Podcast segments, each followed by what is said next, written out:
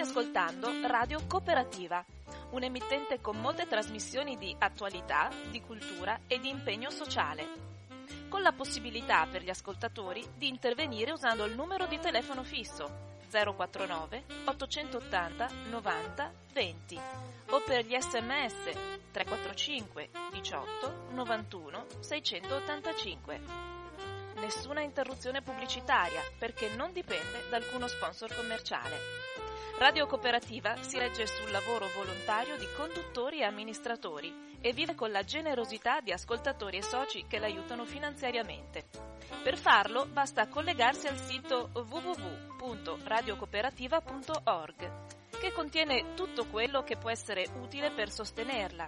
Oppure si può usare il bollettino postale con il numero 120 82 301 intestato a Informazione e Cultura, via Antonio da Tempo 2 35 131 Padova. La frequenza principale è sui 92.7 MHz. Buon ascolto!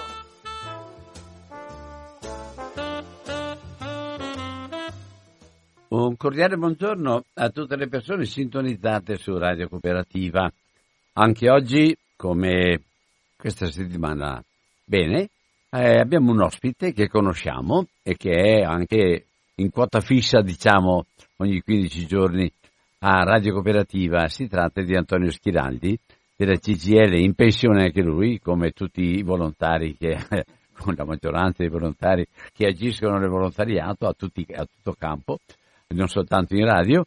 E mm, oggi parleremo di un argomento che è già venuto fuori domenica scorsa in una, un'osservazione di un intervento durante la lettura dei giornali, eh, cioè che la, la, la differenza che esiste oggi per quanto riguarda i giovani non è soltanto perché sono scontenti e se ne vanno dall'Italia in cerca di qualche cosa di meglio, è che la realtà che devono affrontare in Italia molte volte con contratti indegni e con la impossibilità di far valere la loro competenza o altro, questo determina una, un, esodo, un esodo di giovani che eh, e, e, continua anche a manifestarsi con forme di disoccupazione per un verso e di sfruttamento per un altro. Oggi vorremmo tentare di recuperare proprio questo aspetto, queste situazioni eh, reali che si sono venute a creare da alcuni anni a questa parte quando praticamente non c'è stato più una serie contenuta, un numero contenuto di tipologie di reati e quando si è andati a tutto campo perché ognuno uh, si è arrabattato meglio che poteva pur di avere un'occupazione. E questo purtroppo ha, ha rovesciato e ha, e ha, travolto il mercato, il vero mercato del lavoro. Allora, eh, con me c'è Antonio Schiraldi, che conoscete già, e che eh, da, da, da, parecchie volte è già venuto qui in Radio Cooperativa e parto proprio con lui e insieme con lui tratteremo questa, questa tematica, lo sfruttamento nella, nella, nel, nel settore del lavoro e poi ci sarà anche un intervento di Andrea Gambillara che è segretario generale per il Veneto della FLAE CGL, che è la Federazione dei Lavoratori Agroindustria. Allora, Antonio, sì. bentornato. Buon Buongiorno anno, e eh. buon anno a tutti i, i radioascoltatori perché ecco. non ci vediamo mi sembra da prima Natale, di Natale. Sì, anche perché la volta scorsa mi si era dimenticato che il mercoledì dovevamo, dovevamo essere... Va bene, ma c'era anche l'emergenza IRA va che bene. è molto importante. Allora, va bene. Dunque, ehm, io mh, mm, ho, quello di cui parleremo oggi è di una legge eh, poco conosciuta e in genere è equivocata nel senso che è considerata eh, una legge che riguarda il caporalato, ma invece non riguarda solo il caporalato ma eh, il grave sfruttamento lavorativo in generale. Ma eh, la premessa eh, sta nella lettura di alcune notizie ehm, che faranno capire che il fenomeno del grave sfruttamento, che è anche co- caporalato ma non solo, eh, riguarda tutto il territorio italiano. In genere eh, si pensa al caporalato e si pensa al vecchio caporalato, eh, in genere in meridione, nelle piazze eh, delle cittadine eh, del meridione dove venivano appunto selezionati da questi caporali, da questi intermediari eh, lavoratori più o meno disperati. Eh, eh, c'è ancora evidentemente questa situazione, ma riguarda forse non più tanto italiani o non solo, ma soprattutto i lavoratori stranieri e i migranti e, e, e chi è senza il permesso di soggiorno soprattutto però eh, riguarda tutto il territorio italiano. Ora vorrei leggervi eh, 3-4 notizie che, che, che, io ho raccolto dalla Repubblica, dalla stampa, dal Corriere della Sera, dall'Avvenire e così via. Allora, Bologna, se mi denunciate vi tolgono le figlie. Cosa vuol dire? Eh, dormivano in un garage senza riscaldamento e venivano sfruttati dalla titolare di un'azienda agricola dell'Imolese, Imola. Eh, eh, erano marito e moglie che erano in una situazione di sudditanza psicologica e di sfruttamento perché il loro permesso di soggiorno era scaduto e avevano bisogno di averlo per avere l'assistenza delle due figlie nate in Italia. Il padre, cioè, era eh, dipendente dell'azienda agricola, eh, però dopo gli era eh, scaduto il permesso di soggiorno andandolo a chiedere all'ufficio stranieri, eh, l'ufficio stranieri ha subito sospettato che eh, continuasse a lavorare nell'azienda agricola eh, ma senza eh, diciamo, la regolarità, il pagamento dei contributi e così via. Quindi poi sono intervenuti e si sono accorti che eh, a loro eh, non veniva versato regolare stipendio e tantomeno i contributi, ma 500-600 euro per marito e moglie per un lavoro eh, diciamo full time 24 ore su 24 perché questi vivevano in questa, in questa azienda agricola e non si riballavano perché minacciati di fargli perdere le figlie perché eh, non, eh, sarebbero stati diciamo, denunciati dallo stesso loro datore di lavoro eh, come eh, residenti senza permesso e quindi erano in uno stato di sudditanza eh, psicologica eh, e quindi di grave sfruttamento perché c'è una legge ora che ha innovato diciamo, e, e, e diciamo, il, eh, le disposizioni giuridiche e, che riconosce il grave sfruttamento attraverso una serie di indici di sfruttamento che poi vedremo. Questa è una notizia. A Empoli eh, lavoravano 10 ore al giorno, festivi compresi, per paghe che in alcuni casi arrivavano a poco più di un euro l'ora. Erano evidentemente migranti pagati un euro l'ora per lavorare in una fabbrica di scarpe. Eh, queste, eh, era una fabbrica dove c'erano due coniugi di origine cinese come, come titolari. Ecco. Eh, nel contratto c'era scritto che lavoravano due ore al giorno, ma eh, e, diciamo che eh, la, gli investigatori hanno invece in realtà eh, trovato che, eh, e dimostrato che lavoravano praticamente 10 ore al giorno per un compenso di 650-800 euro mensili, ma bisogna pensare che lavoravano tutti i giorni, domenica compresa, dalle 8 alle 20, con una pausa di 15 minuti per poter mangiare. Bisogna anche considerare che quando si parla, che so, 800 euro al mese, eh, eh, questo è il netto che viene pagato eh, magari uno dice, beh vabbè non è nemmeno tanto, ma non ci sono i contributi, non ci sono le ferie, non c'è la tredicesima, eh, non, non, sono, eh, non, c'è la sicurezza, cioè, quindi quando si parla di grave sfruttamento, eh, anche retributivo, non bisogna solo andare a guardare il netto che uno prende, ma ciò che non gli viene dato eh, che può essere anche la, eh, messa da parte la liquidazione. Eh, tutte queste cose fanno sì che eh, eh, o mostrano la grande differenza tra ciò che si riceve e ciò che eh, di cui si ha diritto e che qualche volta uno andando a guardare il netto non si ricorda esattamente. Eh, un'altra notizia, per esempio, è nel Foggiano, ecco questo è un tipico caso di caporalato, eh, dall'inizio della stagione estiva, qui siamo appunto in luglio-agosto, sono stati arrestati quattro caporali, denunciate 10 persone a piede libero e sequestrati 50 furgoncini e auto. Eh, perché questa legge dà la possibilità di sequestrare eh, tutto ciò che è servito allo sfruttamento di un lavoratore. Non, nel caso del caporalato magari possono essere furgancini, ma nel caso di un datore di lavoro, eh, per esempio dell'azienda agricola, potrebbe essere addirittura il sequestro del, dell'impresa e dei terreni agricoli. È una punizione. Eh, pensiamo al Salento, immigrati pagati un euro per ogni cassetta di pomodori, eh, erano impiegati fino a 10 ore al giorno, 11 ore al giorno come braccianti retribuiti a cottimo dal datore di lavoro. È stato denunciato insieme a un 37enne che agiva come reclutatore, quindi violava le norme sull'orario di lavoro. Insomma, ce ne sono altre di notizie. Vorrei arrivare a parlare dell'ultima e dopo leggiamo una legge, la legge che dà la possibilità dal 2016 di, arresta- di arrestare i caporali, chi fa intermediazione e anche gli stessi datori di lavoro. Eh, e qui siamo a Treviso Today che dà questa notizia, eh, migranti ridotti in schiavitù per potare i vigneti.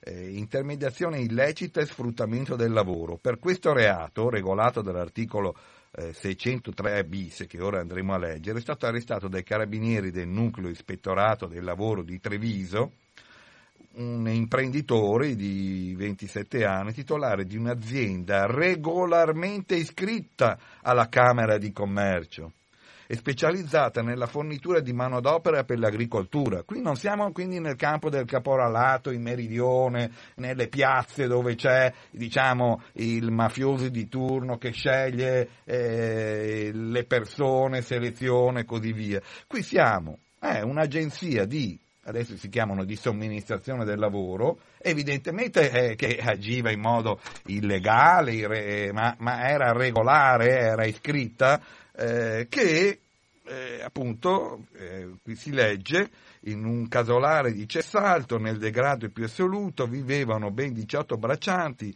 tutti pakistani, buona parte dei quali richiedenti asilo.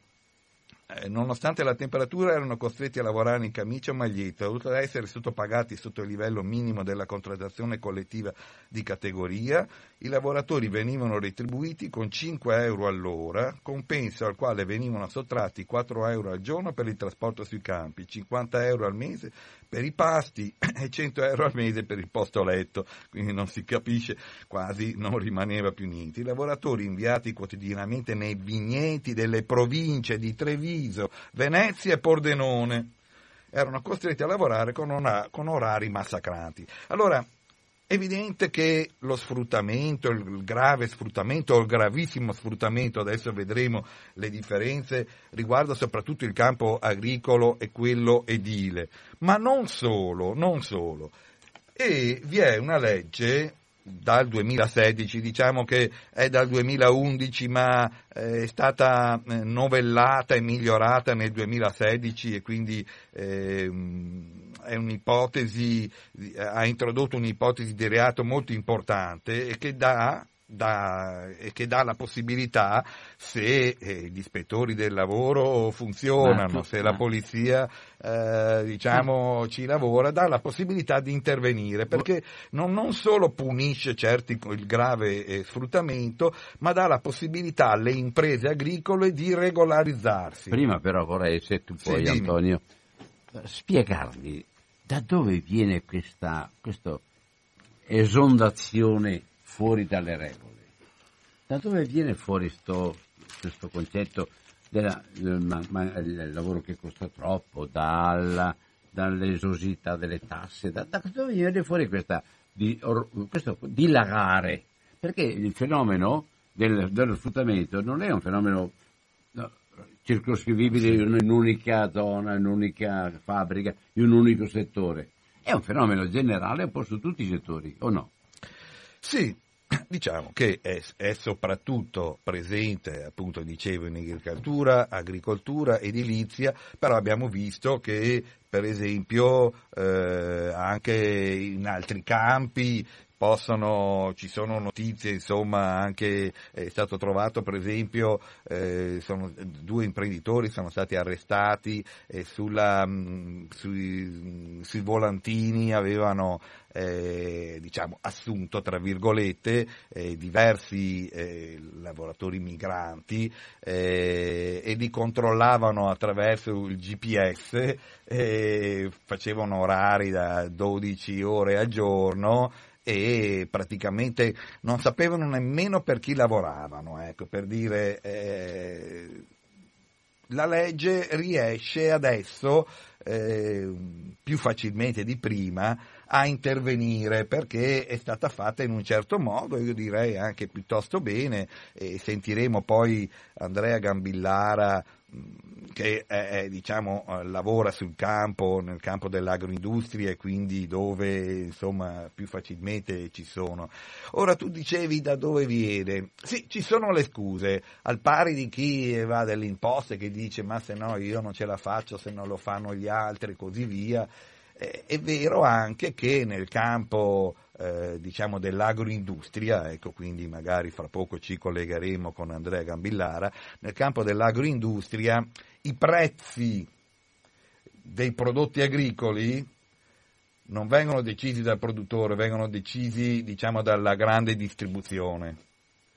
E allora magari la scusa può essere che se tu mi fissi eh, un chilo di pomodori a 20 centesimi, eh, io eh, per riuscire a, eh,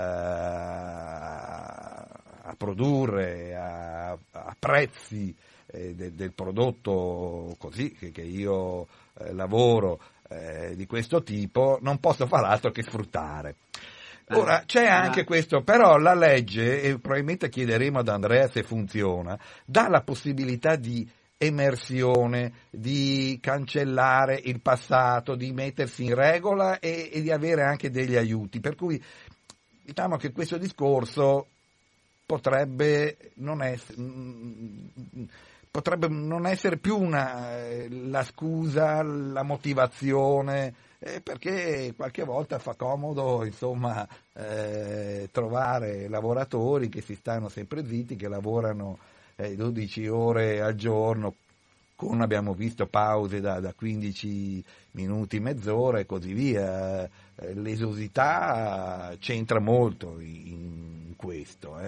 Eh. Effettivamente poi ci sono tante altre motivazioni che no, naturalmente non riguarda tutti, perché eh, appunto eh, quello è, che c'è da chiedersi è perché alcuni e non tutti, perché non sono tutti e non sono nemmeno il 50%, non sono nemmeno, sono quelli che si comportano in questo modo un 10-15%. C'è da dire che quando si permette sfruttamenti di questo tipo, chi rimane sul mercato sono proprio gli sfruttatori e i criminali, perché sono questi che hanno diciamo, il pelo sullo stomaco anche per comportarsi in questo modo, perché io non penso che un eh, proprietario terriero, qui non si sta parlando dei coltivatori diretti che non hanno dipendenti, qui si sta parlando delle imprese agricole che utilizzano lavoratori eh, subordinati eh, beh, eh, insomma, eh, io non è che mi metto a sfruttare le persone fino a questo punto,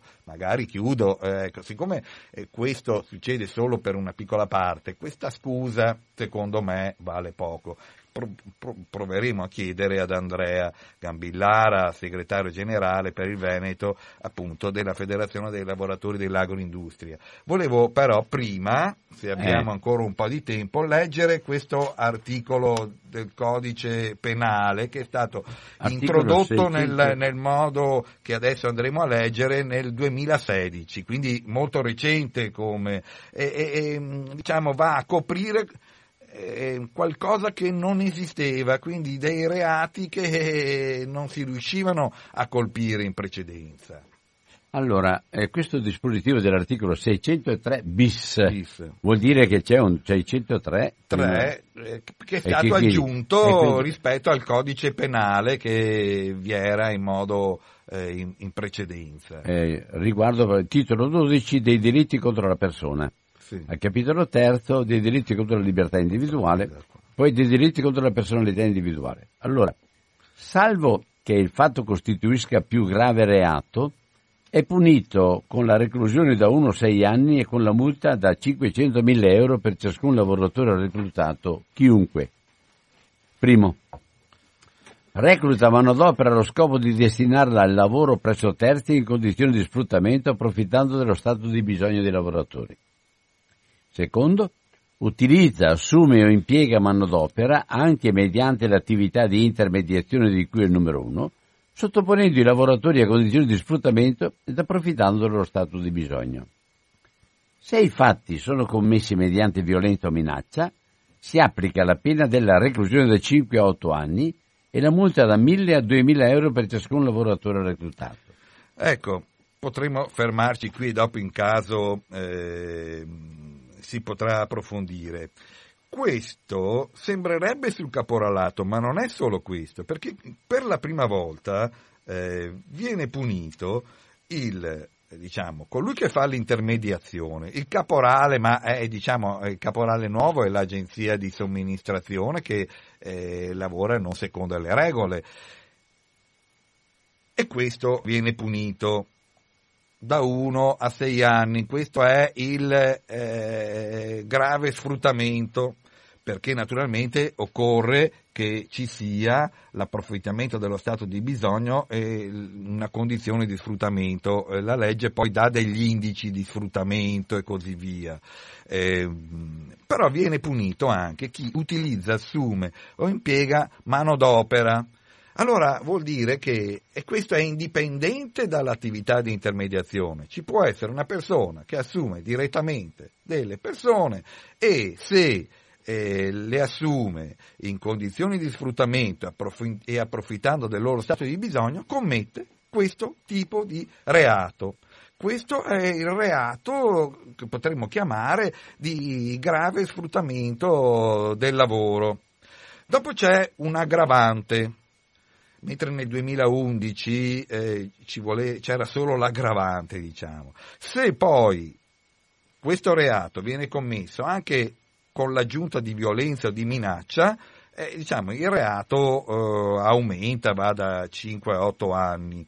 Eh, in che modo si può vedere eh, che c'è lo sfruttamento? Ecco, magari eh, proviamo a leggere, perché questa legge ha il merito di introdurre degli indici di sfruttamento, far capire esattamente che cosa significa sfruttare, sono perché sennò è, è piuttosto generico. Sono quattro le condizioni che vengono numerate qui in questo articolo eh, di, di, sfruttamento. Primo, la reiterata corresponsione di retribuzioni in modo palesemente difforme dai contratti collettivi nazionali o territoriali stipulati dalle organizzazioni sindacali più rappresentative a livello nazionale o comunque sproporzionato rispetto alla quantità e, qualità del lavoro prestato.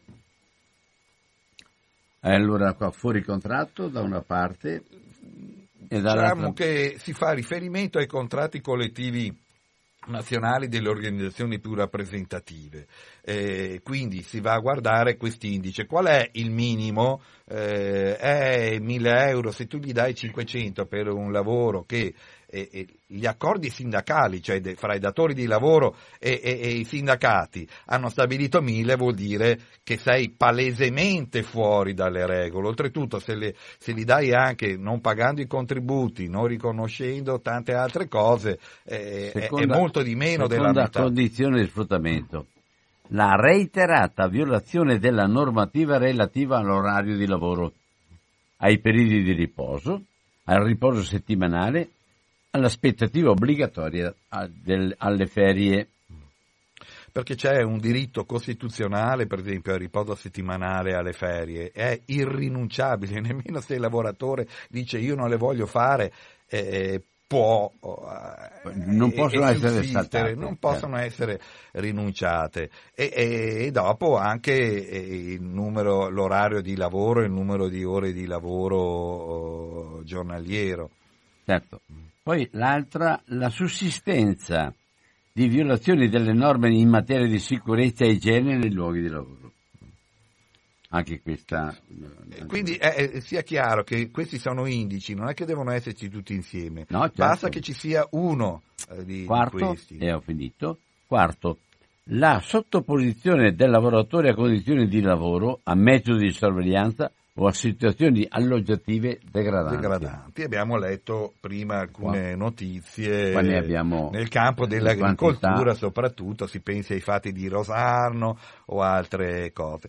Ecco, quindi, eh, e poi c'è lo stato di bisogno. Lo stato di quindi non è che, eh, che bisogna la difficoltà sta probabilmente nel dimostrare lo stato di bisogno, però eh, questo viene stato definito come una qualsiasi situazione di debolezza o di mancanza materiale o morale, diciamo, del soggetto lavoratore.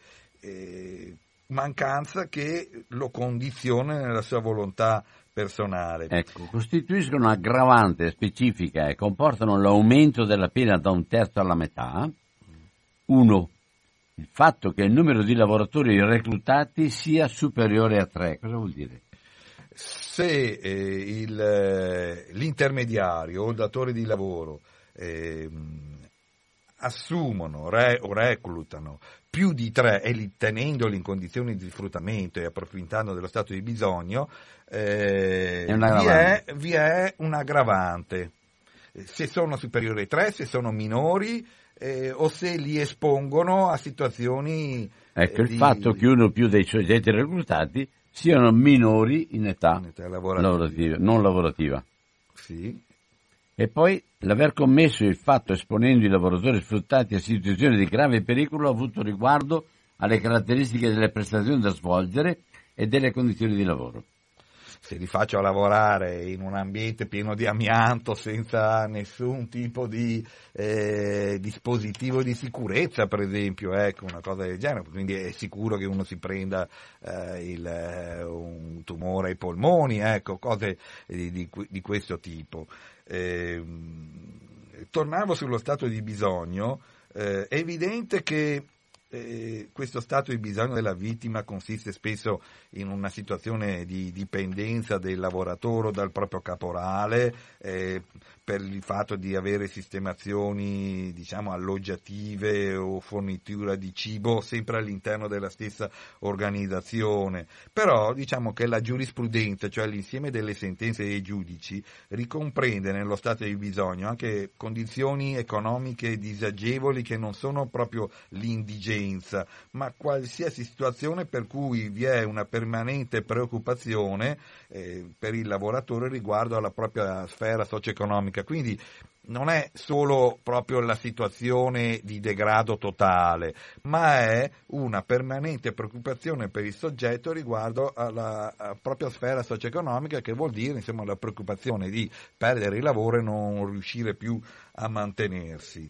Allora, eh, qua dice, dà una spiegazione del perché questa legge, dice qua il delitto in esame punisce tutte quelle condotte distorsive del mercato del lavoro che in quanto caratterizzate dallo sfruttamento mediante violenza, minaccia o intimidazione, approfittando dello stato di bisogno e di necessità dei lavoratori, non si risolvono in mere violazioni delle regole relative all'avviamento nel mercato del lavoro, ma, un attimo, ti giro pagina, ma realizzano un vero e proprio sfruttamento unitamente, anche in secondo piano, anche se in secondo piano, a violazioni sulle leggi fiscali e tributarie.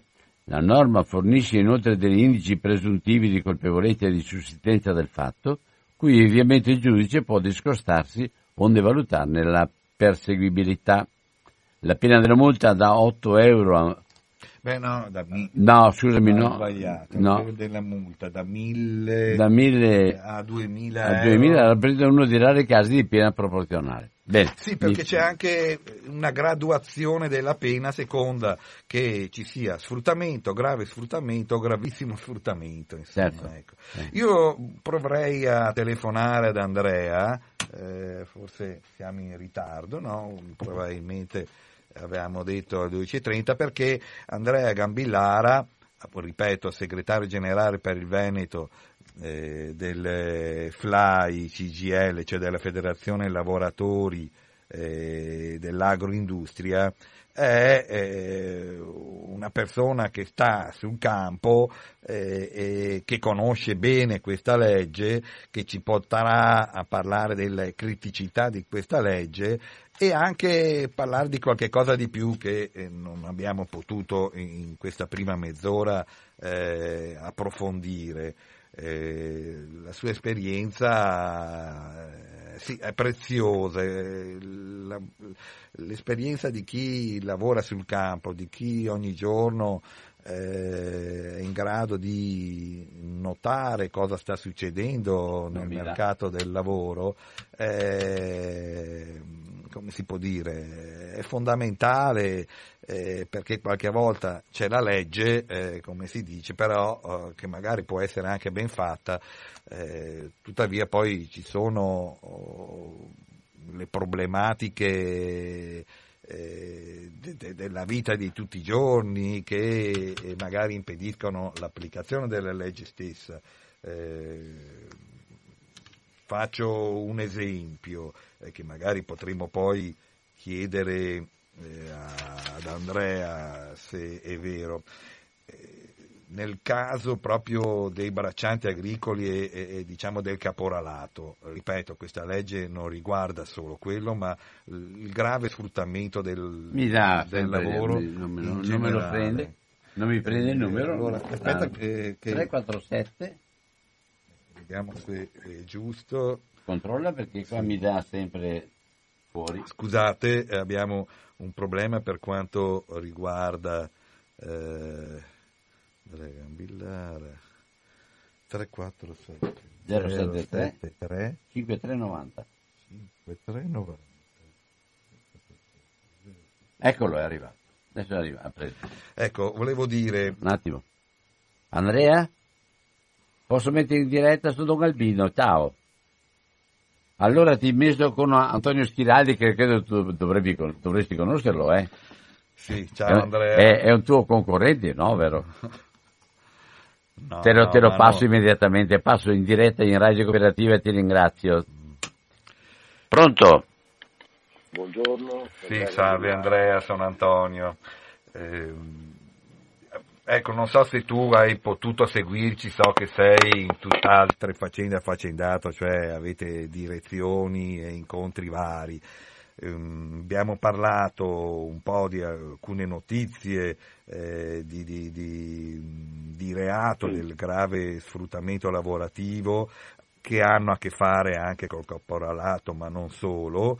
E poi la notizia appunto di Treviso, quindi sulla potatura dei vigneti, eh, per cui eh, c'è il sospetto che molte eh, imprese agricole abbiano utilizzato intermediazioni illecite e sfruttamento del lavoro. Andrea, se posso... Sono, sono qui. Ecco, sì. grazie. Se, se, se, puoi, da una, uno, uno, uno, spaccato della, della quantità e della realtà del fenomeno.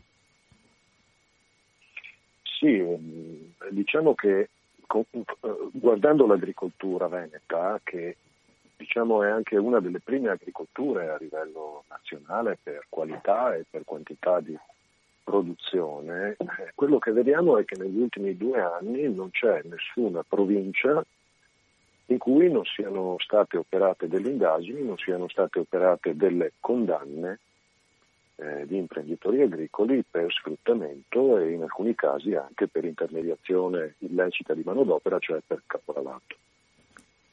Questo vuol dire che l'agricoltura veneta è nella stessa condizione di quello che noi conosciamo attraverso i media in altre regioni del sud? No, vuol dire che la realtà è diversa, vuol dire che però il fenomeno è presente e la maggior parte delle aziende agricole in realtà si comportano bene, ma che questo germe dell'illegalità è presente e eh, se non prendiamo delle contromisure tende anche a diffondersi.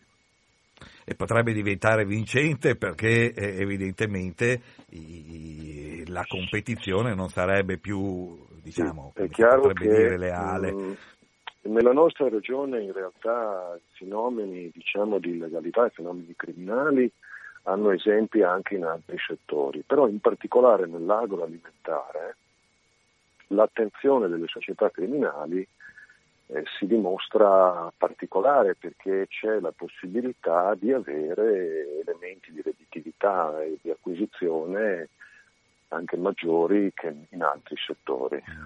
E quindi qui da noi questo fenomeno sta prendendo piede, noi lo denunciamo già da un po'. E anche perché chi siamo per un'azione duplice, cioè l'azione di repressione, di indagine, di arresti che stanno facendo gli organi, eh, voglio dire, preposti è importante, però non basta. Anche perché... Non basta perché serve un'azione preventiva che cerchi, che, che si adoperi perché il fenomeno non solo venga eh, eh, controllato, ma venga anche ridotto e in prospettiva non si possa diffondere. Anche perché oggi chi ha in mano la produzione del cibo ha una, un, un, settore che è, è un settore di, una, di, una, di un'importanza unica. Sì, ci sono grandi business uh, nel settore del cibo e in prospettiva saranno anche maggiori. Eh, ci sono, per esempio, senza parlare della trasformazione, ma solo del settore primario, circa 70.000 persone coinvolte nel Veneto, diciamo, tra quelle che risultano regolari, quindi parlo sia di contratti a termine che di contratti a tempo indeterminato nell'ambito dei lavoratori e poi c'è tutta un'implicazione di altri soggetti non dipendenti, in realtà operano nelle aziende quelle che non hanno dipendenti, che sono i coltivatori diretti o comunque i piccoli proprietari, perché la realtà della produzione veneta è molto frammentata, non ci sono aziende di grandi dimensioni, molte di piccole dimensioni e quindi coinvolge veramente un aspetto anche occupazionale complessivo molto importante. Sì, ehm, parlavi di prevenzione, ecco, innanzitutto oh, mi sembra di capire che vi è un giudizio positivo su questa legge, nel senso che essendo del 2016 eh, adesso cominciano ad esserci tutta una serie di notizie eh, che riguardano appunto questo tipo di reato. Eh, la legge però eh, mi sembra, e io non l'ho trattato, abbiamo solo letto la prima parte, ehm, eh, coinvolge anche e dà la possibilità alle imprese agricole, diciamo che magari eh, fino ad ora erano eh, non proprio eh, regolari nel versamento dei contributi o in altre situazioni, dà, dà delle possibilità di, eh, di, mettersi in regola, di cambiare un po' il proprio registro eh, sì, guarda, eh, la legge 199 del 2016 mh, mm, in realtà è una legge che riguarda anche l'agricoltura, perché è una legge che riguarda lo sfruttamento. Il caporalato è un momento successivo e, e presente a partire dall'agricoltura, ma non solo, perché ci sono fenomeni di caporalato anche nella logistica e in altre cose. Però è importante che noi cominciamo veramente non più a chiamarla legge sul caporalato, ma legge contro lo sfruttamento in tutto il mondo del lavoro. Cioè per la prima volta si riesce ad avere in una legge chiara, votata all'unanimità, che non ha bisogno per essere attuata di ulteriori decreti attuativi, ma è subito operativa, di quelli che sono gli indici, cioè gli elementi concreti che individuano la condizione di sfruttamento e qui eh, gli indici parlano di reiterata, per esempio, corresponsione di retribuzioni non corrispondenti. Reiterata vuol dire che se si sbaglia una volta una busta paga eh, non succede nulla all'imprenditore. Si parla di reiterata violazione sulla normativa all'orario di lavoro, il che vuol dire che se per una volta non eh, dichiaro un'ora di straordinario non succede nulla, però quando poi le inchieste rivelano che i lavoratori hanno contratto part-time per fare 12-14 ore al giorno, 30 giorni al mese, allora lì c'è una condizione di eh, reiterata violazione, quindi una condizione di sfruttamento. Questo non solo in agricoltura. È chiaro poi che la legge ha un secondo capitolo che è più specifico sull'agricoltura e sul fenomeno poi conseguente allo sfruttamento del caporalato. E lì non solo ci sono gli elementi eh, per il ravvedimento, ma ci sono anche gli elementi di tutela dei lavoratori, perché non dimentichiamo che anche i lavoratori in caso di un intervento giudiziario eh, si trovano poi, per esempio, con l'azienda che viene chiusa e la perdita del posto di lavoro e magari molto spesso ci sono anche di origine non italiana con complicazioni rispetto al permesso di soggiorno o comunque certo. alla permanenza. Per cui la legge ha una, una rosa completa di aspetti, anche l'aspetto repressivo, che tra l'altro è codificato in maniera molto attenta, ripeto perché si parla di reiterate violazioni, e che viene, lo dimostrano gli studi che stiamo facendo sui casi concreti di applicazione in tutta Italia, ha un'applicazione molto attenta anche a parte dei magistrati, cioè quelle che sono le denunce vanno verificate e solo una percentuale dopo attenta verifica porta in realtà all'azione giudiziaria. Senti una cosa, questa, quello che hai richiamato adesso per i lavoratori sono, credo siano molti gli, i, i, lavoratori migranti che vanno a finire nella zona agroindustriale per la, la, la, la produzione de, de, de, dei prodotti. Volevo domandarti, quanta ricattabilità può essere usata perché abbiano ad accettare condizioni che non sono molto degne, perché in vista del permesso di soggiorno, in vista di altre cose, in qualche modo potrebbero anche dover mandare giù delle cose che non sono tanto in regola.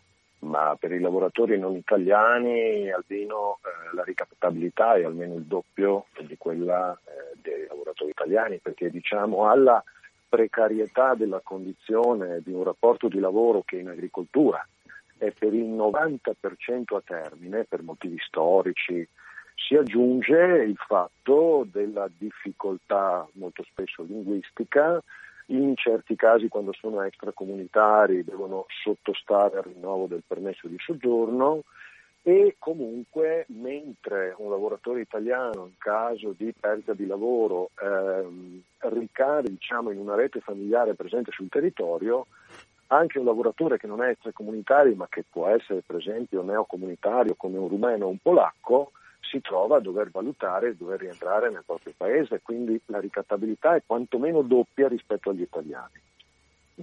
Voi... Non so se ho capito la domanda. E ho... Sì, perfettamente, Abbiamo... ecco. l'ho capita benissimo che la risposta. Ecco, io volevo far capire, perché uno dice, beh vabbè, allora mandiamoli via, così si fa prima e non sono più ricattati. Il problema è questo, che finché eh, ehm, alcuni non hanno tutti i diritti, nessuno ha i diritti e, e, e, e a tutti eh, diciamo, possono si possono facilmente diciamo, eh, far perdere.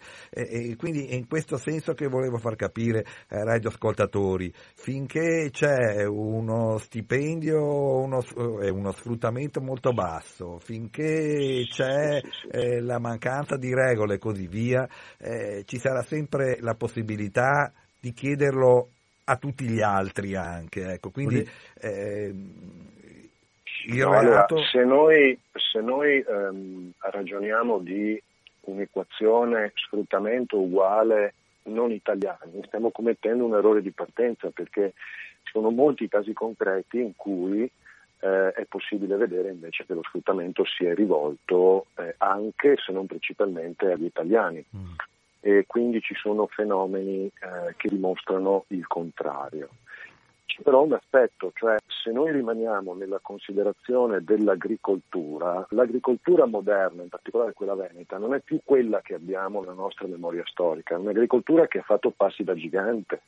Con la tecnologia. Tec- tec- che ne farà molti di più e quindi eh, i lavoratori che mh, se noi andiamo a vedere le qualifiche applicate in realtà sono mediamente molto basse, in realtà quelli richiesti veramente hanno una loro professionalità. E questa professionalità, questo è oggettivo, ma credo che anche ricerche di Veneto Lavoro facilmente reperibili lo dimostrino, la eh, professionalità in questo settore in Italia eh, non l'abbiamo così curata e ci dobbiamo forzatamente avvalere di professionalità eh, dall'estero, non solo nel settore della coltivazione erbacea, ma anche eh, nel settore degli allevamenti. Eh. Eh, sì. Quindi mh, non solo l'equazione sfruttamento uguale immigrato è falsa, è sbagliata e va eh, corretta, ma è anche vero che eh, l'evoluzione stessa dell'agricoltura richiede delle professionalità che o noi le facciamo crescere in Italia o noi eh, dovremmo averle eh, da dove le troviamo.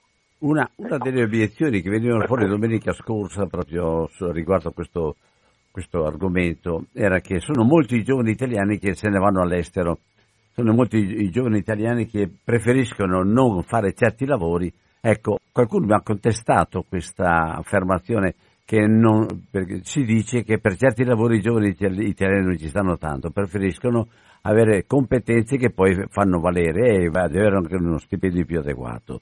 Tu come vedi la situazione giovanile, come vedi la situazione giovanile rispetto a questo tipo di impiego? No, io penso che veramente serva un cambio di tendenza, cioè a partire proprio dalla nostra regione, perché tra l'altro dagli ultimi dati dell'Istat risulta che noi, se non siamo al primo posto eh, per giovani che emigrano, perché c'è una regione che ci batte, se compensiamo questo dato con l'immigrazione, cioè con l'attrattività dei nostri territori verso, verso giovani che vengono, vogliono stabilirsi qui, balziamo al primo posto, in senso negativo però. Vuol dire che noi, però, i nostri vanno fuori, insomma? Vuol dire che i nostri vanno fuori e quelli fuori non vengono qui, perché qui non vedono una prospettiva che si conforma a quelle che sono un minimo delle loro aspettative. E la motivazione Però, è che il contratto in maniera molto pratica, cioè eh, dopo uno studio, una laurea in ingegneria, una, magari un dottorato, dover iniziare un tirocinio qui da noi che è mal retribuito e mal garantito, quando all'estero questa cosa invece non c'è perché c'è il riconoscimento non solo della professionalità ma anche della volontà a progredire, cioè qui è difficile che arrivino ad avere un contratto a termine per 1200 euro, i contratti di partenza in Olanda, in Germania eh, vanno dai 3.000 ai 3.500 euro come primo impiego e a eh, tempo eh, indeterminato. Eh, questi sono elementi concreti. Però non stiamo parlando della, dire, solo dell'agricoltura, stiamo parlando anche del lavoro in senso più generale, di professionalità e anche su tecnologie innovative, insomma. Ma da domandarsi allora perché gli altri giovani vengono in Italia e i nostri vanno fuori e, non, e, e anche gli altri giovani non vanno fuori dall'Italia direttamente? Sono i più disperati non, probabilmente non, non quelli che... Ho, ah, ho, volevo dire, come mai vengono giovani a lavorare dall'estero in Italia con, con, con, con quello che c'è in questo momento qui, con le, le, le, le difficoltà che hai, che hai fatto uh, vedere? Ma stiamo parlando di basse professionalità o di alte professionalità? Ma eh, il fatto eh, è che l'agricoltura italiana è piena di, di immigrati. L'agricoltura italiana è piena di immigrati perché e allora la domanda era perché... manca un elemento di crescita veramente verso l'alto e si cerca di restare su un'impostazione di basso livello, di concorrenzialità in cui trova facile spazio eh, l'irregolarità che viene, diciamo, trova spazio anche se poi aumenta il dumping tra le aziende. È un certo. cane che si morde la, chioda, certo. la coda anche da un punto di vista di mercato, voglio dire. Sì. Chiaramente come sindacalista sono più interessato ai risvolti occupazionali che in questa, in questa ottica sono assolutamente negativi e non vanno bene. Sentilo. Ecco perché voglio dire, eh, rispetto anche alla legge 199 che ci dà degli strumenti, cioè a livello territoriale è possibile, è previsto dalla, le- dalla legge, eh, creare dei luoghi in cui ci siano le analisi e la possibilità di sperimentare anche in maniera finanziata delle risposte a queste difficoltà non si capisce perché a tre anni eh, di, da, dal varo di questa legge non si riesca nel Veneto ad aver costituito una sola sede territoriale della rete del lavoro agricolo di qualità, ah. che è lo strumento eh. preventivo contenuto in questa legge. La domanda che volevo farti era perché allora gli immigrati si fermano in Italia a lavorare e non vanno direttamente che loro come gli italiani in Germania, in Olanda, in altre parti. Ok, allora in senso generale, per la conoscenza che ne ho io, insomma, molti vorrebbero poterlo, poter transitare e considerare l'Italia un luogo di passaggio, ma si trovano invischiati in meccanismi molto complessi, sia eh, nazionali sia internazionali e quindi questo loro progetto difficilmente si realizza. Però Albino ti do un dato di una ricerca tra l'altro della Caritas molto recente, analizzando le domande di cittadinanza risulta che eh, inspiegabilmente al terzo posto ci sono i rumeni che sono lavoratori che non hanno bisogno del permesso del soggiorno per rimanere in Italia. Questo vuol dire che quei lavoratori stranieri che vengono in Italia per una grossa percentuale lo fanno con un progetto di vita e vogliono stabilirsi qui. È importante anche, sì. Certo. Ed è un elemento su cui noi dobbiamo ragionare. Certo. Sì, sì. Allora, vabbè. Ehm, che ora abbiamo. Senti una cosa, eh, sì. abbiamo fatto abbastanza. Volevi Stiamo dire perdendo in chiacchiere.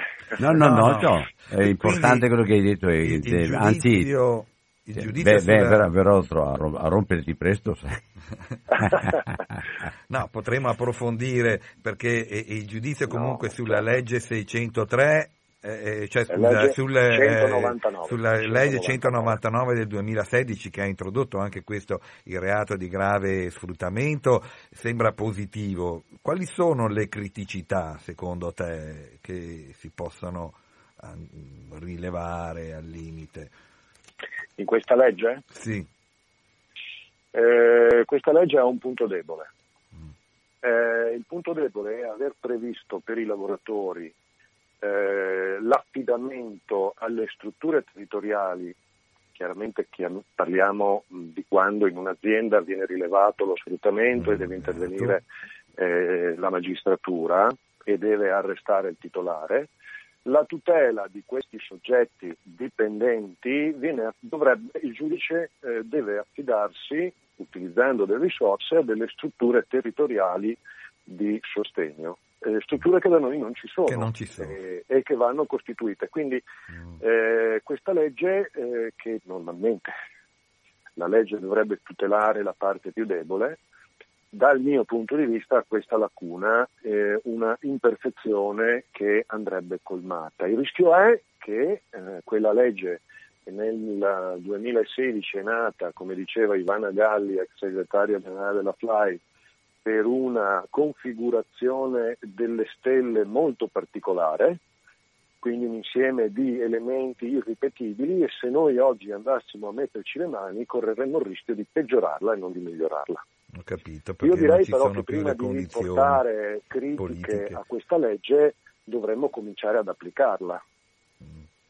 Ecco, perché il rischio, eh, tu dici che eh, il lavoratore se sa che non c'è una rete di aiuto, no, ma... difficilmente denuncia il proprio datore di lavoro eh, perché sennò perderebbe il lavoro, oppure se è un lavoratore immigrante irregolare verrebbe espulso. Beh, è chiaro. Eh, la, la, domanda che volevo porti ancora, tu come sindacalista, ecco, che tipo di rapporto si riesce a stabilire in tutte queste situazioni a bassa tensione, di, di, di, poca realizzazione per i lavoratori, eccetera, e che, de, nel rapporto che avete con uh, sia quei datori di lavoro, ma anche quei lavoratori, quali sono le fatiche e quali sono i risultati?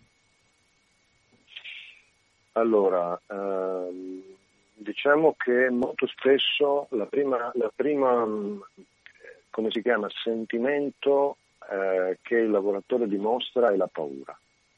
E quindi questo va di pari passo con eh, la fiducia che si deve costruire. E quindi il primo sentimento da vincere col lavoratore che arriva da noi purtroppo quando non ce la fa più e ha sopportato cose a volte inenarrabili, la, difficoltà, la prima difficoltà è quella. Poi quando il lavoratore ha capito che eh, tu eh, non gli vendi nulla ma cerchi di dargli una mano, allora le cose cambiano. Ma va vinta questo primo sentimento di impatto. Eh. con gli imprenditori o con le associazioni di rappresentanza degli imprenditori, noi, te la dico così, eh, abbiamo trascorso anni solo perché qualcuno arrivasse a dire che il fenomeno c'è e continuava a negarlo.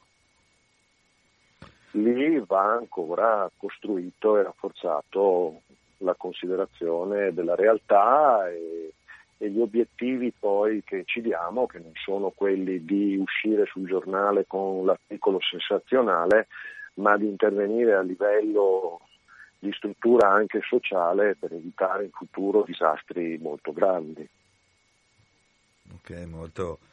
Cioè, questo ci, ci dà da riflettere, eh, sì, ti sì, ringraziamo sì. anche. Il singolo, il singolo caso capisce la sua storia, le sue vicende, ma in un'ottica di uno sguardo un po' più ampio l'aumento dei fenomeni, anche se non con numeri di altre regioni, dovrebbe essere un campanello d'allarme per tutti. È una domanda extra. Mm, tu hai parlato prima di un territorio molto parcellizzato ed è una bassa una, una struttura pi- agricola molto, aziende molto piccole, piccole aziende molto piccole. Sì. Allora, a questo Invasione di Prosecco secondo te? Eh, tu ridi adesso, non ridete, non ridete, no, no, guarda non bevo mica Prosecco, sai, non lo bevo più. Ma la, l'altra domanda, la domanda era, secondo voi invece, questa tendenza ad, a, a, buttare dentro tutto quello che dove si vede già da subito la possibilità di un guadagno superiore, che, te, che tipo di tensione provoca sul territorio visto che dobbiamo salvare, dobbiamo salvare l'alimentazione anche locale? Eh, temo che mh, mm, il fenomeno tipo prosecco mh, mm, denunci proprio questa impostazione su cui non possiamo essere d'accordo, cioè che la redditività delle colture è l'unico elemento discriminante di valutazione. L'agricoltura gestisce, come altri settori, quella piccola cosa che si chiama ambiente. E quindi la monocultura impostata solo perché in quel momento, bisogna vedere quanto dura tra l'altro, c'è una eh, risposta economica, credo che sul medio-lungo periodo aumenti molto i rischi per gli stessi imprenditori, ma che non sia la corretta valutazione rispetto a un impatto con l'ambiente che invece è il punto centrale su cui dovremmo concentrarci. quindi siamo ancora in difficoltà su queste cose. Mm? Siamo in difficoltà anche perché poi... tutte le opere, tutte le opere, anche le grandi opere, su tutto. Eh, Albino, in questi settori che hanno diciamo, una crescita per un riscontro economico, mh, mm, la distribuzione di quel valore l'abbiamo mai provato ad analizzarla? Ah, certo. Eh? Beh, ne parleremo, va bene? Quando va vuoi, bene. ti ringrazio. E, e grazie anche a te, ti ringraziamo che noi altri. Ma comunque su questo, su questo versante qua avremo molto da aiutarci. Ciao, buona giornata e grazie. buon lavoro. Arrivederci, grazie ciao Andrea. Ecco, avete ascoltato fino adesso anche l'intervista fatta da Andrea Gambillara, che è il segretario generale per il Veneto della FLY CGL Confederazione Agroindustriale, Confederazione Lavoratori naturalmente. C'è una telefonata pronto? Sì, ciao Albino, ciao ai tuoi ospiti e volevo segnalare, Antonio da Padova, volevo segnalare semplicemente una questione che mi sembra non toccata e che riguarda poi lo sfruttamento eccetera, la catena di distribuzione eh, del, del, prodotto della terra, uh-huh. che è poi quella che mette in crisi tutta la situazione. Se una, un chilo di arance o di mandarini o di finocchi viene pagato un infinitesimale eh, e sul, arriva al mercato, al consumatore a un altro prezzo, eh, vuol dire eh, perpetuare un certo. meccanismo perverso certo. che costringe e dà l'alibi a tanti di poi riperpetrare lo sfruttamento sulla bassa manodopera o di continuare su questo eh, tipo di ragionamento. Eh, Antonio, se posso che... domandarti, questo, io, dai, io sono anch'io figlio di contadini. E l'unico prodotto che a casa nostra veniva portato al mercato erano gli asparagi. E il prezzo degli asparagi alla, alla mattina presto viene determinato da alcuni. E tu ti trovi prendere o lasciare il, chi è che, de, de, fa, che è alla base allora di questa decisione sul prezzo? È, è, come un gioco in borsa non so cosa pensi tu. Sì eh, ma questo è l'asparago come no no qualsiasi altro prodotto era, sì, era, un esempio ecco, eh, ecco ma se vai nel settore cioè serve costruire catene sì, anche sì, di distribuzione. Mi vengono in mente in Calabria le varie associazioni, eccetera, che garantiscono ad alcuni produttori il tentativo di eh, vendere, di co- comprano le arance a un... Hai, sei, uscito, sei uscito di, di, sei uscito di onda qua, non ci sei più. Antonio, se, non so se sei... E niente, è andato, sei andato fuori onda, stavamo ascoltando. Mi dispiace se riesci a riprendere la linea, mi va bene, do immediatamente la possibilità di telefonare. Sempre 049 880 90 20. Avete ascoltato fino a poco fa Andrea Gabillara, adesso siete invece con Antonio Schiraldi e, e naturalmente io un po' coordino qua. Pronto? Sì, eh, ciao, sono Maria Grazia da Stato. Ciao Maria Grazia. Eh, ringrazio te e gli ospiti tutti quanti. C'è nella definizione di sfruttamento un aspetto che è stato preso in considerazione esplicitamente lì stamattina, però senza andare nel concreto.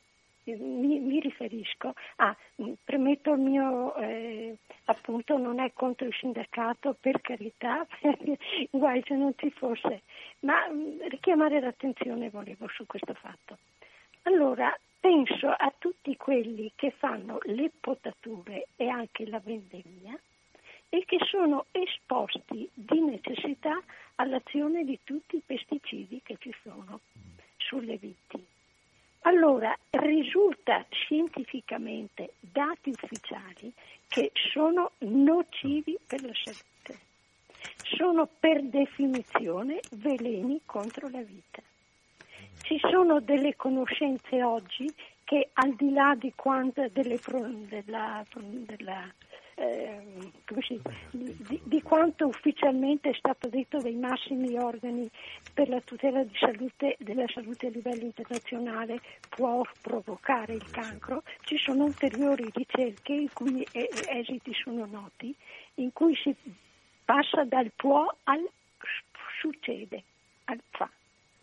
Allora, non offrire queste condizioni di lavoro a tutti quelli gli operatori eh, del settore non è esporli a grave pericolo. Allora io mi rendo conto che si tratta di un fenomeno generalizzato e che è quindi difficilissimo impugnarlo così com'è. Mi rendo conto anche della potenza di fuoco degli avversari però mi chiedo se non sia il caso di fare un'azione veramente di attacco concentrico, tipo assedio, a questo modo di produrre che non produce vita ma veleno. Eh, okay. Una cosa eh, scivola un pochino, sempre riallacciandomi a quello che hai detto tu Albino prima e anche a quanto è emerso dalle precedenti tra- eh, trasmissioni eh, l'offerta è fuori dall'ambito sindacale, ma tut, tutto si tocca purtroppo, o per fortuna.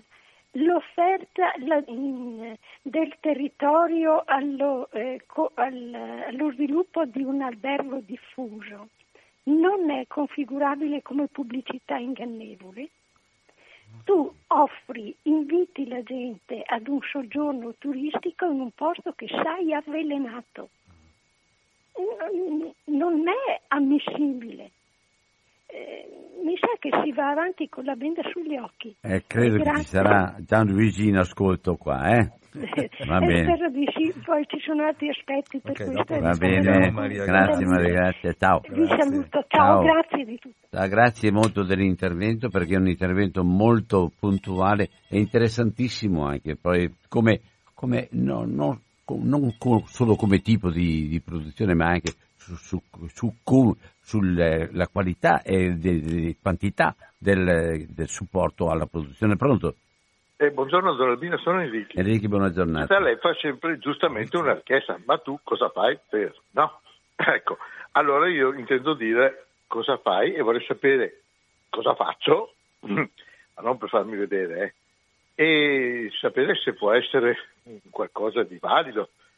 Io non ho nessun potere naturalmente di intervenire su, su nulla.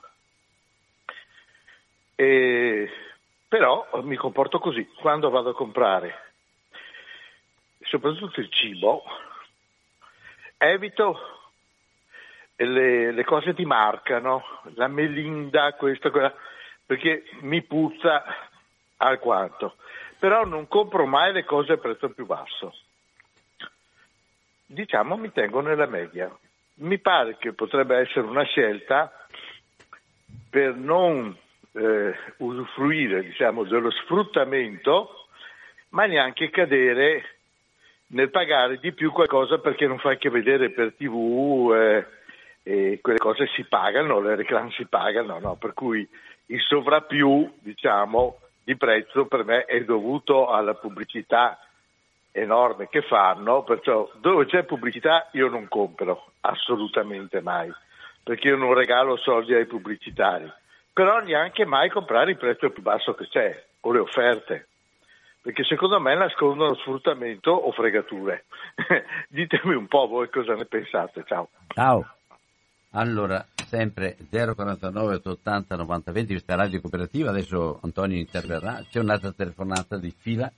Un attimo, pronto? Pronto, buongiorno, sono Manuel da Treviso. Ciao Manuel, ciao. Ciao, saluto anche il dottor Schiraldi con te. Sei uno dei fedeli di radio cooperativa, tu eh? Eh, no, dottor Vai. Niente, volevo porre un problema perché adesso sentendovi così mi è venuto in mente che si parla sempre del contenimento del salario in Italia. Storicamente i salari in Italia, anche nell'epoca del boom, sono sempre stati inferiori al resto d'Europa. Ecco, mi sembra che eh, ci si sia impuntati proprio sul contenimento del costo del lavoro e non si valuti mai quelli che sono i profitti invece. Noi eh, ci sono delle aziende che insomma fanno anche la grande distribuzione di cui parlavate prima, fanno dei profitti enormi eh, proprio contenendo il costo del lavoro. Io adesso sto leggendo un libro che so che anche il dottor Spiraldi ha apprezzato eh, nell'altro libro che aveva scritto Marta Fana. Ah, eh, sì, sì. Non, è, non è lavoro, è sfruttamento. Adesso ne ha scritto un altro che si intitola con il fratello Basta salari da fame, in cui lei affronta questo tipo di problema mi sembra che sia anche abbastanza convincente quello che lei dice. Purtroppo questo tipo di retorica che tende sempre a, a garantire solo il profitto e non a tutelare anche il potere d'acquisto de, dei lavoratori, insomma, sia storicamente, lei cita eh, ad esempio l'AMA, il suo il salario non è una variabile indipendente, insomma, anche purtroppo con la complicità, eh, mi, mi, dispiace dirlo, di, di, una certa sinistra e di parte del sindacato, insomma, ecco, volevo sapere cosa ne pensavate a questo riguardo. Vi saluto e vi ringrazio. Ciao, Ciao grazie okay, a te. Sì, eh, beh, l'ultimo intervento eh, diciamo che tocca un mio cavallo di battaglia che appunto io sono convinto che eh, eh la crisi economica eh, italiana dipenda proprio dal contenimento dei salari, come dice eh, Manuel, eh, perché se all'inizio può portare maggiori profitti in generale, eh, dopo pian piano eh, la domanda diminuirà, li, li, concentra a pochi, però dopo eh, come si può dire, è la stessa domanda interna che diminuisce, che mette in crisi le imprese perché eh, a chi vendono? Solo ai ricchi? Eh, vabbè, se, se, se, le produzioni sono solo di lusso, ma dopo insomma le produzioni eh, sono in genere di massa e bisogna che siano comprate in generale dai lavoratori. Se i lavoratori hanno bassi salari evidentemente è, è, è un cane che si morde la coda e, e, e quindi eh, o si continua a far diminuire i salari per riuscire a mantenere i propri profitti o se no si potrebbero aumentare i salari e aumentare la produzione e, e, e i profitti aumentano in, eh, per il fatto che si vende di più, eh, non perché eh, c'è una grossa differenza tra il costo del lavoro e il prezzo del prodotto. Ma eh, è interessante, lo andrò a leggere, non l'ho non l'ho ancora letto questo ultimo di, di Marta Fan. Eh, tornando eh, sulla catena di distribuzione, ne avevamo accennato forse all'inizio della trasmissione, effettivamente è vero che la grande distribuzione è quella che fissa i, i, i prezzi dei prodotti agricoli, diciamo soprattutto, e, e, e, quindi è vero che ci sono imprese agricole che vengono diciamo, prese per il collo e, e si trovano a, a, spesso a vendere eh, al di sotto dei, dei costi di produzione, per cui ci sono imprese agricole che sono continuamente in debito, è un, un, dumping ma, eh, che, che, deriva dal fatto che l'economia è globale, per cui una, un grande supermercato può dire senti eh, dal Marocco mi arrivano i pomodori a 20 centesimi, anche eh, tu me li devi dare a 20 centesimi, se no vado da un'altra parte, ecco, quindi eh, effettivamente sono, c'è anche questa situazione che è l'alibi di cui parlava il primo ascoltatore Antonio, eh, che è un alibi a cui, mm, come diceva Andrea Gambillare, bisognerebbe saper rispondere con una serie coordinata di aiuti, interventi, incentivi.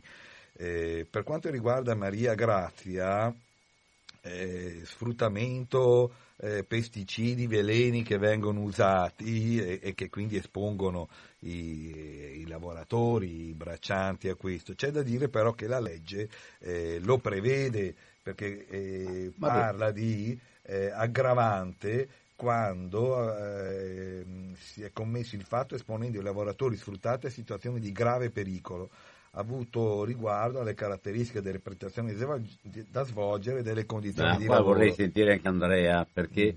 vorrei sapere quando i giudici mettono questi problemi per tutti i lavoratori, non soltanto per quelli che hanno un coso particolare, soltanto. Sì. Quando, mm. il, quando il, la produzione danneggia colui che la, che la fa danneggia uh, indipendentemente dalla sua volontà. Dalla grave, sì, eh. sì, tu dici, non lo danneggia scelta. anche se non c'è il grave sfruttamento e anche se non stiamo, c'è... Stiamo parlando che adesso, anche per l'aria, siamo a livello sanitario, non siamo più a livello ecologico, siamo a livello sanitario. Mm. Allora abbiamo a che fare con la sanità. Allora, allora le, le cose, la, la, globalizzazione purtroppo comporta anche nella, nella produzione, comporta delle anomalie che vanno affrontate, perché se, no, se non vengono affrontate non paghiamo, moriamo. paghiamo in questo senso, paghiamo con la vita le cose poi. Comunque quindi è un argomento che, ha, che ci deve far riflettere, che Maria Grazia ci ha eh, enucleato. Il terzo intervento, quello di Richi, quello delle marche, eh, effettivamente eh, non abbiamo purtroppo le conoscenze per poter capire eh, se dietro una marca o dietro a no, non marca vi è grave sfruttamento ma, oppure ma, no. Eh, tuttavia c'è da dire la che... La domanda che mi resta però, qual è la, la distanza fra quello che dicevi prima del eh, reddito superiore per avere maggior capitale di acquisto e qual è il punto di discrimine col consumismo dove c'è un consumo spietato e dove la, tutta la propaganda del Natale il Natale è soprattutto superproduzione e superacquisto, ecco, soprattutto consumo. E super mangiate eh, anche. Che non solo, un fuori. sacco di dolci, un sacco di robe. Ma che, a, che, a, che, cosa servono? Al, al vivere comune? Eh, io sono eh, stato sconfitto prova... nella guerra di Natale perché Ma è, è vero, stata una battaglia continua. È vero, il Natale è soprattutto eh, questo. Sì che però è un modo per ritrovarsi con le persone adesso Albino sì eh, vabbè dopo beh, beh, quando beh, è eccessivo lasciamo magari, perdere va però insomma ecco. Quindi eh, Ricky non, è difficile rispondere. C'è da dire questo che la legge 199 del 2016 che ha introdotto questo reato però ha introdotto anche quella che si chiama la rete del lavoro agricolo di qualità di cui Andrea aveva anche parlato che però non è stata ben implementata. Cioè ehm, viene istituito presso l'Inps ehm, una, come si può dire, un albo di imprese agricole che si qualificano per il rispetto delle normative applicabili part- ambientali. ambientali, con particolare riferimento però alla materia del lavoro e del non sfruttamento e della legislazione sociale, sull'ambientale meno. Però appunto sarebbe da intervenire su questo, far conoscere magari di più eh, questo albo, eh, perché così allora uno oh, si sa anche come regolare. Eh, comunque c'è, ci dovrebbe essere, non è stato ben implementato, sono le leggi che appunto introduciamo, molto ben fatte, che però dopo hanno anche bisogno di attuazione pratica. Allora, sempre 049 880 90 20, Radio Cooperativa, e per chi desidera intervenire c'è già subito qualcuno ti dà una mano, pronto? Ah, buongiorno Blandino, sono Alberto. Alberto, buona giornata. Un saluto a lei e ai suoi ospiti, sono contentissimo di questa trasmissione perché è da domenica che appunto avrei bisogno e voglia di dire un paio di cose. Allora, intanto mi sento di dire che però sembra che ci sia una tendenza a parlare non so se volutamente o casualmente, ma sempre puntando un dito un po' su questo imprenditore veneto, quello che sfrutta, che predica bene razzola mare dopo no, con il processo. Questo devo dirti, devo dirti che proprio se c'è una cosa che non abbiamo fatto quest'oggi. Sarà, sarà in caso, però non ho minimamente sentito accennare, proprio non se n'è minimamente accennato a tutta quella miriade di cooperative che grazie appunto a, a leggi e leggine, a, a, situazioni a loro favorevoli, hanno potuto e possono tuttora sfruttare in maniera indecente milioni, milioni di persone, ma indecente. Io per fortuna ne sono uscito, ma se le parlassi le raccontassi delle cose, penso che le verrebbe veramente poco da ridere però queste qui non vengono minimamente chiamate in causa. Come mai? E sì che insomma è una cosa abbastanza sotto gli occhi di tutti di quello che hanno combinato e che ripeto che continuano a combinare le cooperative con i dipendenti che poi non sono dipendenti perché risultano eh, soci e cose di questo genere. Quindi a mio modo di vedere ci sono tante situazioni che andrebbero eh, prese in considerazione. Poi perché sempre parlare dell'immigrato che viene sfruttato da, da, dal caporalato, da cose di questo genere? Allora tutti gli altri che magari prendono degli stipendi Abbiamo parlato, abbiamo parlato, anche di giovani italiani oggi? Sì, sì, ma i giovani italiani sembrano quasi definiti e anche domenica è stato detto come quelli che hanno un po' la puzza sotto il naso, che non vogliono più fare certi eh. lavori e che quindi andrebbero quando si manda questo messaggio dicendo siccome certe persone non vogliono più fare certi lavori, dobbiamo per forza prendere i immigrati, però dopo quando qualcuno le fa notare che forse qualcuno non fa più certi lavori perché sono le condizioni che non sono più era quello che abbiamo dignitose. detto appunto abbiamo detto eh, questo. no perché dopo lei dice sì è vero ma allora se è vero non va neanche fatta questa propaganda martellante di dire i giovani non vogliono più fare certi lavori se ne vanno all'estero a tutti quelli che parlano così gli vorrei dire andate voi a lavorare per 700 euro al mese facendo 8-9 ore al giorno poi vediamo se non vi viene voglia di dire ma forse me ne vado da un'altra parte. Logico che chi viene da paesi dove non è neanche un boccone di pane accetta tutto, ma il messaggio non è questo. A mio modo di vedere il messaggio dovrebbe essere miglioriamo le condizioni per tutti quanti e cerchiamo di fare in modo che, che certe situazioni non ci siano più. Il, l'imprenditore che sfrutta il dipendente, per me, una volta accertato che l'ha sfruttato, che, ha, che non ha eh, rispettato certe condizioni, io non lo faccio più lavorare. Per me, in un paese serio, uno non lavora più, non si prende più dipendenti, smette di lavorare. E si può continuare a parlare solo de, del caso più estremo e tutti quelli che ci sono dietro, beh sì, facciamo finta di niente perché fa un po', tra virgolette, comodo parlare sempre dell'immigrato, esaltandolo e puntando il dito sul giovane che non ha voglia di lavorare. Non è così, lei è stato detto e lei ha detto sì è vero, ma allora se è vero, e lo ammette anche lei, forse bisognerebbe fare un po' più attenzione sull'esaltare una certa figura e invece eh, puntare in vabbè, altro. Grazie, grazie però eh, mi hai fatto le pulci sulle cose che non abbiamo detto però anche, perché sì, no, se io... era stata una cosa che Antonio ha messo in evidenza fin dall'inizio, era proprio questa che le condizioni di lavoro o sono per tutti o non sono. Era questo l'elemento che ha tirato fuori a, a, a, Antonio prima. Comunque, Antonio, parla tu che poi andiamo avanti. No, io con Alberto sono Anzi, d'accordissimo. Eh, cosa vuol dire?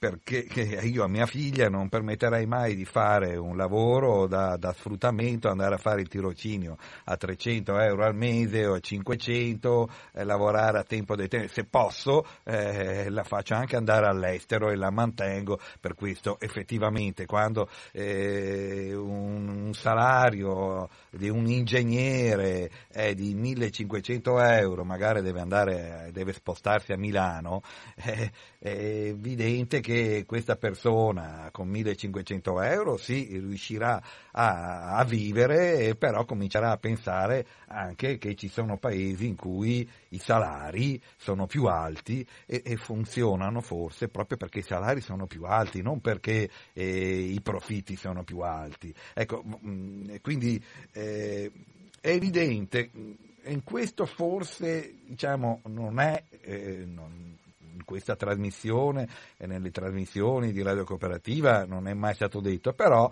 ehm, qualche volta eh, si pensa agli ultimi, bisognerebbe pensare anche ai penultimi. Che cosa voglio dire? Eh, cioè, finché lo stipendio di un professore, di un ingegnere eh, o insomma ad alta qualificazione è sui 1500-1600, è evidente che i, gli stipendi bassi che non permettono di vivere 800-900 euro al mese non potranno mai aumentare. Cioè, voglio dirti Albino che c'è una, una gradualità eh, no, e, e, così non verranno mai aumentati da, da 800 a 1100 se un ingegnere prende 1500. Occorre appunto andare a fare una grande riflessione sui salari eh, delle varie professioni eh, perché eh, eh, vi è una gradualità e sono stati così compressi verso il basso che effettivamente ci sono i giovani, eh, un ingegnere si aspetta di vivere bene, diciamo, eh, e, e si accorge che fa fatica, allora va all'estero. Allo stesso modo eh, ci sono poi quelli con più bassa qualificazione ai quali verrà sempre detto ma guarda se un ingegnere prende 1500 tu, tu, è giusto che tu, po- che tu prenda molto di meno. Ecco, e invece è, è, è, proprio su questo, bisogna aumentare i salari in generale perché le cose comincino a funzionare meglio. Non so se eh, ma io no, su questo no, non, non sei tanto d'accordo. No, perché eh... il problema centrale è la vita della gente, non è la quantità che do di merito ma il problema centrale è il vivere di tutti quanti. E allora il discrimine certamente va riconosciuto il tempo che uno è impiegato, che va, va riconosciuto però, attenzione, quando io vado fuori dalla possibilità di vita, per chi non ha poco o quasi niente, ho fatto un crimine nei confronti della persona. Su questo punto qua non, non ci interroghiamo mai. Allora abbiamo una società che non è solo di diseguali, ma è di ingiusto, perché uno che non è sufficiente per vivere è nell'ingiustizia. Allora perché questi qua non contano al punto tale che sono i primi a essere serviti? No, devo garantire i primi Beh, ma guarda, essere... ma sono eh, gli stessi giovani italiani. sulla meritocrazia una... quando... non mi troverete mai. Albino, quando un giovane avvocato, un giovane laureato in giurisprudenza lavora per 4-5 anni a tirocinio praticamente a, a zero. Ah, d'accordo? Il suo giudizio D'accordissimo, è no, è chiarissimo il mio giudizio. E l'avvocato che lo tiene a, eh, certo, lo sfrutta, sì, sì, e l'avvocato che lo tiene lo sfrutta è uno sfruttatore del lavoro e va messo, e va messo con la 63 bis come gli altri. 603 bis, sì, cioè, perché eh, certo. magari è lo stesso avvocato, a me è capitato. 603 che... bis come gli altri, sì. ma se, se la legge però funzionasse perché anche con gli avvocati è un mondo ciò. Eh, lo conosco, eh? lo conosco il no, mondo degli avvocati. Non, stiamo a lo conosco. gli avvocati, ma ci sono anche allora, situazioni di questo anche, tipo. Anche là, anche là il, il problema è grosso, anche là. Certo. Ma dappertutto diventa grosso quando l'elemento centrale non è il servizio della vita. Dovunque, dovunque, anche in queste cose qua, scusatemi, finiamo c'è ha la possibilità di discutere tanto anche la prossima volta.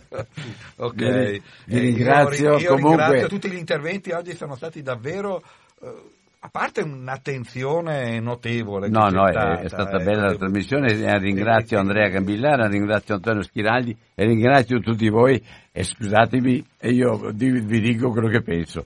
Ciao e risentirci, eh, ciao a tutti arrivederci a quanti. tutti.